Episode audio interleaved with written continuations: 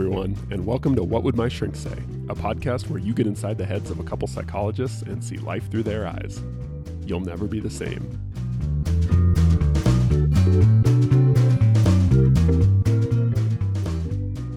Hey, Todd. Dr. Wagnall. We are going to talk about helping others help themselves. So I get asked this a lot in one form or another.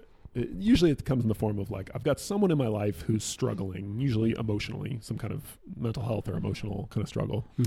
And usually the person is coming from the place of, I've tried a bunch of stuff and it hasn't really worked, or it's made things worse. But I still really care about this person. I want to be helpful because they're really struggling. So how can we help other people help themselves? And I know this is a really, it's kind of a broad topic, but sometimes that's good for us to kind of take on these kind of more, look at kind of more general principles on sort of a big level, because what it lacks in specificity, maybe it's got the advantage of applicability, right? Lots of people I think everybody can relate to this idea of, I wish I could be more helpful to someone in my life, to help them help themselves. Sure. Is this something, like, do you hear about this as well? Like, is this come up for you? Oh, yeah. It seems like, you know, especially if you've seen someone for a little while, you know, you're bound to go through some period of their life where somebody else in their life is struggling, and they come in and they're like, oh, you know, my daughter all of a sudden has developed some panic disorder. What do I tell her? What do I, you know, she's really having a hard time doing these things. And yeah. And it's one of the sort of double-edged swords of therapy, I think. And I think in most cases, a good result of therapy is kind of increased self-awareness. You kind of understand how certain emotional or kind of mental patterns play out. And I think a lot of the time that translates to a more general awareness of that sort of thing in other people. So you start to notice, like, oh, I kind of see why this is such a problem for them, and why they're like, I didn't see it before, but clearly they have a lot of anxiety, and that's why we keep getting in these frustrating arguments or something like that. Yeah, right? As patients start to form their own way of thinking about their thoughts and emotions and how that impacts their behavior, they also are able to see some patterns in other people. Yeah. Which is great, but it's also, it can be hard if you like see this thing but don't feel equipped to actually do anything. Like, right. You're like, I know I kind of know what's going on there. Yeah. How do I fix it? Right. Yeah. So I don't know, like, where do you start kind of helping people with this, or how do you help people? Because this is not the kind of thing where we're just going to have like, well, do this, this, and this, or say X, Y, and Z, right? I think it's more about how to think about the problem and like kind of general principles maybe. So I don't know, where would you start with this question of how do you help other people help themselves? I think unfortunately this might be a situation where I get really shrinky, and I talk more about the client and their stated need to help somebody, and how it is they think they can help, and what it is they want to do to help, you know, or what are their goals there.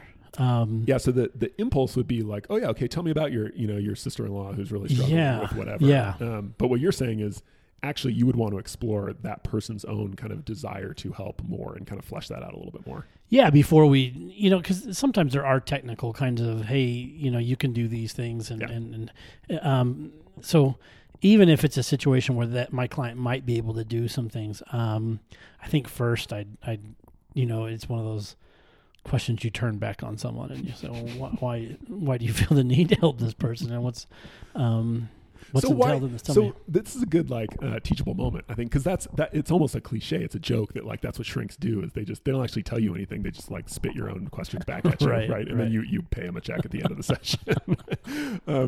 But presumably there's a good reason for doing this. So what's in your mind? What is sort of the justification or the utility in doing that and kind of reflecting this back and helping them unpack that a little bit more? Well, I think in therapy, a lot of times the client comes to you with what they think the solution is to a problem.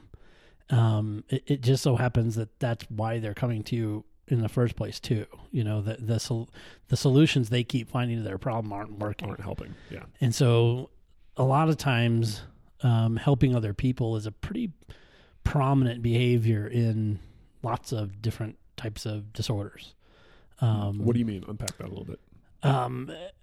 people with anxiety, you know, the fear and the worry is controllable if you can control the people around you. So someone with anxiety might be looking for help from you to control a relationship or something like that, so they don't feel nervous or anxious. Right. And so if you don't explore the reasons why they're coming, or why they're thinking about this problem, why they want help with it, then you might be just kind of colluding with them to reduce anxiety that might be somewhat an opportunity for them to expose to. And I think this is really helpful too. It's almost kind of diagnostic in the sense of, I want to understand when someone comes to me and says, I want to help somebody, before we dive into what can you actually do, I want to understand how much, like, sort of what they think of their expectations basically for what actually needs to be helped and the degree to which that is something they can do. Yeah. Because I think in my experience, a lot of people have very unrealistic beliefs about the degree to which they can help other people. And if they're not aware of those, they can end up in patterns or sort of repeated situations where it's like you said, you keep trying something that's not working, but because you have this belief that, like, well, I ought to be able to help this person, you keep doing it. And sometimes it just actually makes it worse, or you become deflated or dejected, resentful. And so there's lots of, or let's say that your client is just asking you this out of purely humanitarian reasons, you know, and just wants to help a friend. Understanding that and understanding what their expectation is of that help that they're going to be able to offer, or how they think they're going to help this situation is just kind of necessary. Because if you think you're going to control someone's drinking problem, let's say, that's pretty profound.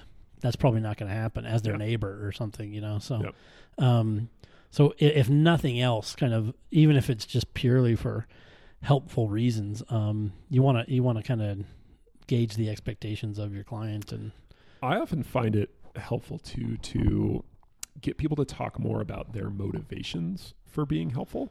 So, I mean, the simple explanation is, like, someone's suffering, you want to be helpful, right? Of course. Like, and there's nothing wrong with that. But I think you can get a little more nuanced with it. And one of the kind of distinctions that I find helpful is figuring out, does this person want to be helpful primarily because they literally want to be helpful, or because they feel like they need to be helpful? Or they should. They should, yeah. And those are different things, actually. And the implications can be pretty profound down the line. Because when you're acting from a place of, I have to do this or else something bad will happen, that's very different than, like, I would like this to be helpful, but I'm not compelled to do it. Yeah. Your behavior and how you come across and the decisions you make are often actually going to be really different depending on which of those motivations is primary. And how you reflect back upon that behavior as well. Yeah. One thought I had as well is that, you know, even if you're wanting to be helpful, there's still kind of an origin of guilt sometimes that's motivating people, right? Like, oh, I like that fake guilt that you talk about is really big here, where it's like, I feel empathy or compassion for somebody, and it just makes me feel kind of gnarly, and so I'm going to kind of feel responsible for it too, in a way where it's like, I'm going to fix that because I just don't want to feel that bad. I didn't do anything wrong.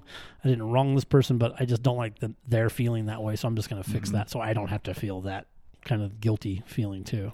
And I'm glad you brought up the idea of fixing, because this is probably the biggest dilemma I see with this issue of people trying to help other people is, like, so a common example, I had this client once who, a father who had a son who was really struggling in a couple areas of his life, and just felt awful about how much his son was struggling, right? Certainly he was feeling sad for him, but mostly he was feeling what you were just describing, which is this, like, guilt, like, I've done something wrong and I need to fix this. In reality, it didn't really have anything to do with him, but he felt this kind of what I would call fake guilt.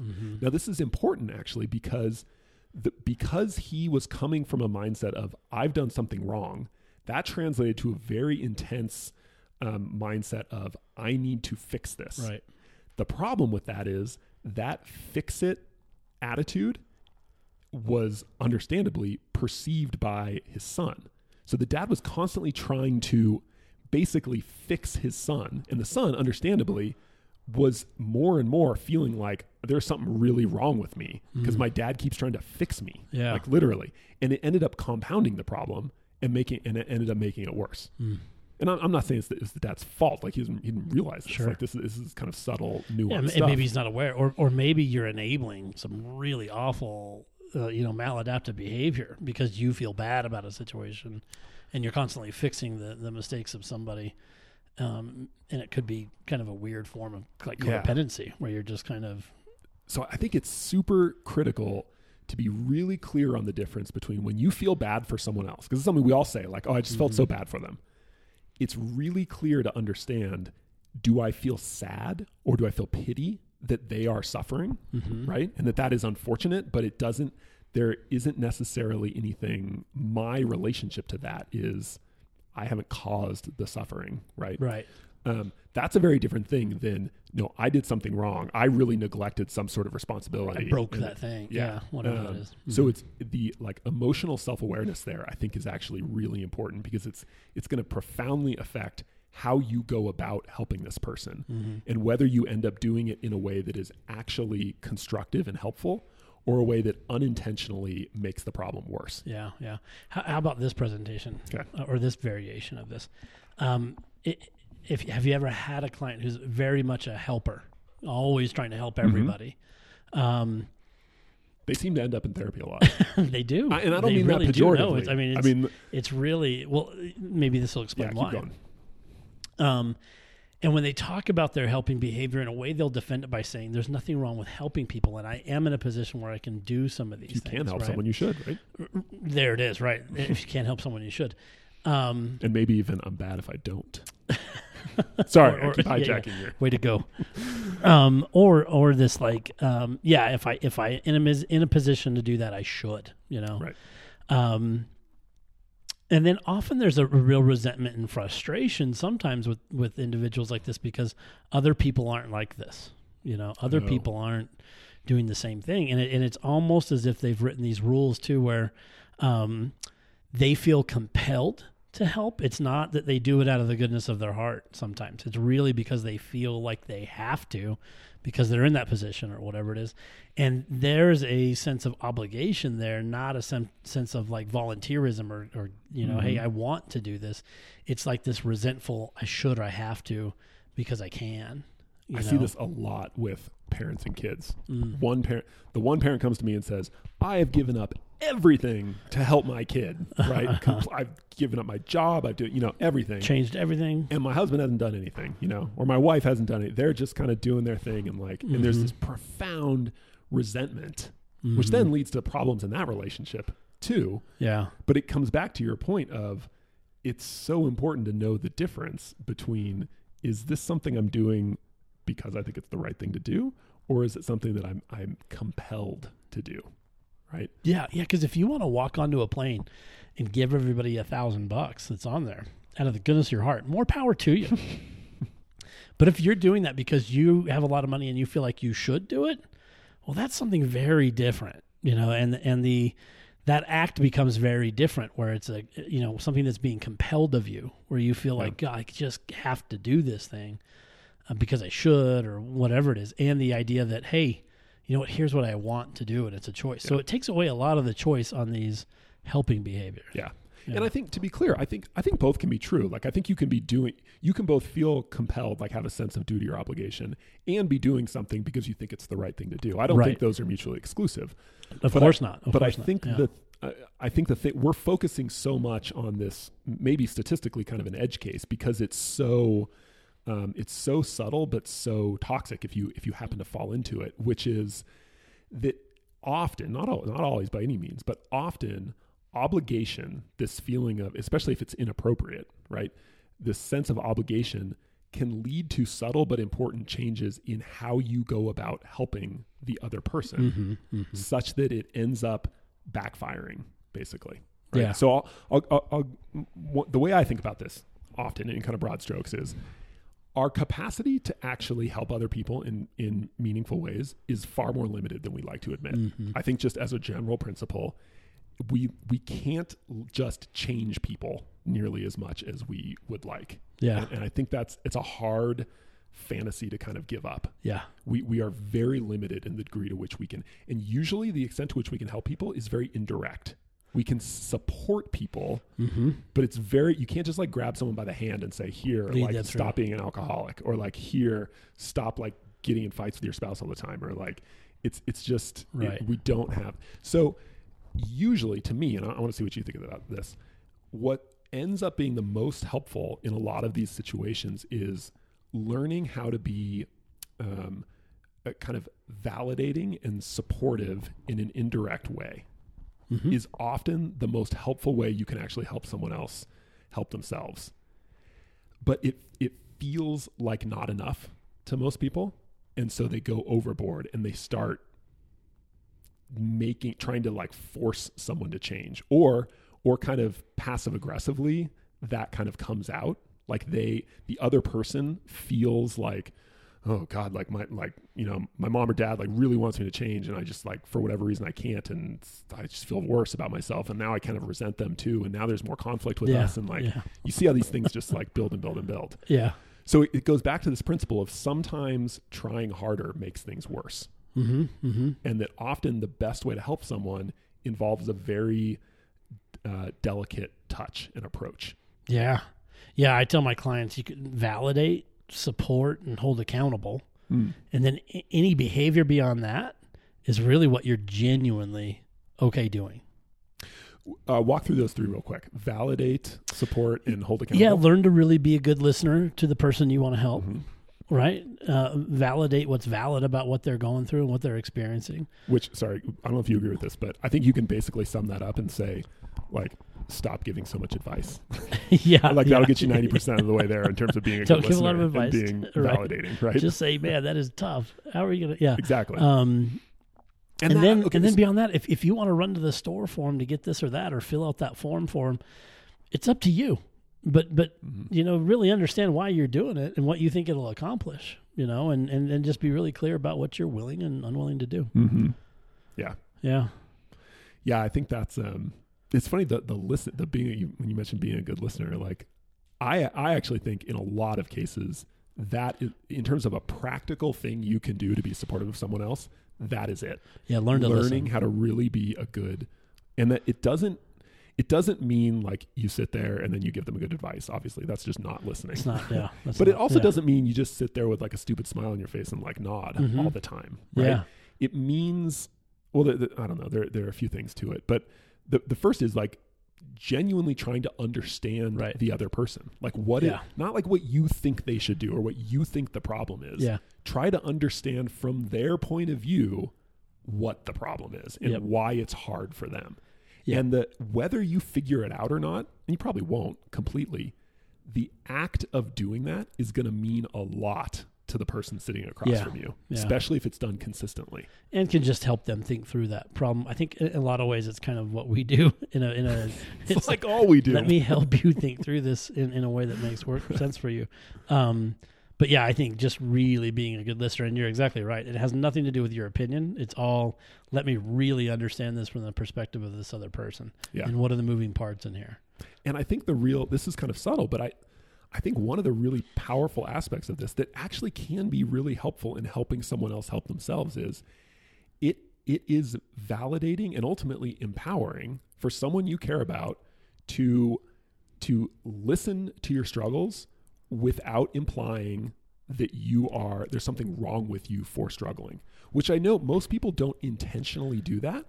But when you start giving tons of advice and like grilling people on why aren't you doing this and why aren't you doing this, mm-hmm. it makes them feel like a problem. And mm-hmm. when they've already got problems, feeling like a problem on top of having problems is just debilitating. Yeah. It's a good way to never get out of the problem. Or it almost just lends a megaphone to someone to repeat your problem back to you. And you're like, you're not doing good enough. Right. It's like, oh, now I've just got this mirror held up to my own gnarly judgmental voice in my head. Yeah. So yeah, I think it's funny. I would not have expected this is where we ended up with this conversation, but like be a good listener. Like that. you know, I think that takes care of maybe 80% of the cases right there. Is for most people, it's probably the single best thing they could learn to do. Hey everyone, Nick and I really appreciate you listening to the podcast. Please rate us on iTunes if you get a chance. And if you have any feedback or comments for us, that'd be great as well. And if you have any questions or topics you'd like us to cover in the podcast, let us know in the comment section as well. Thanks.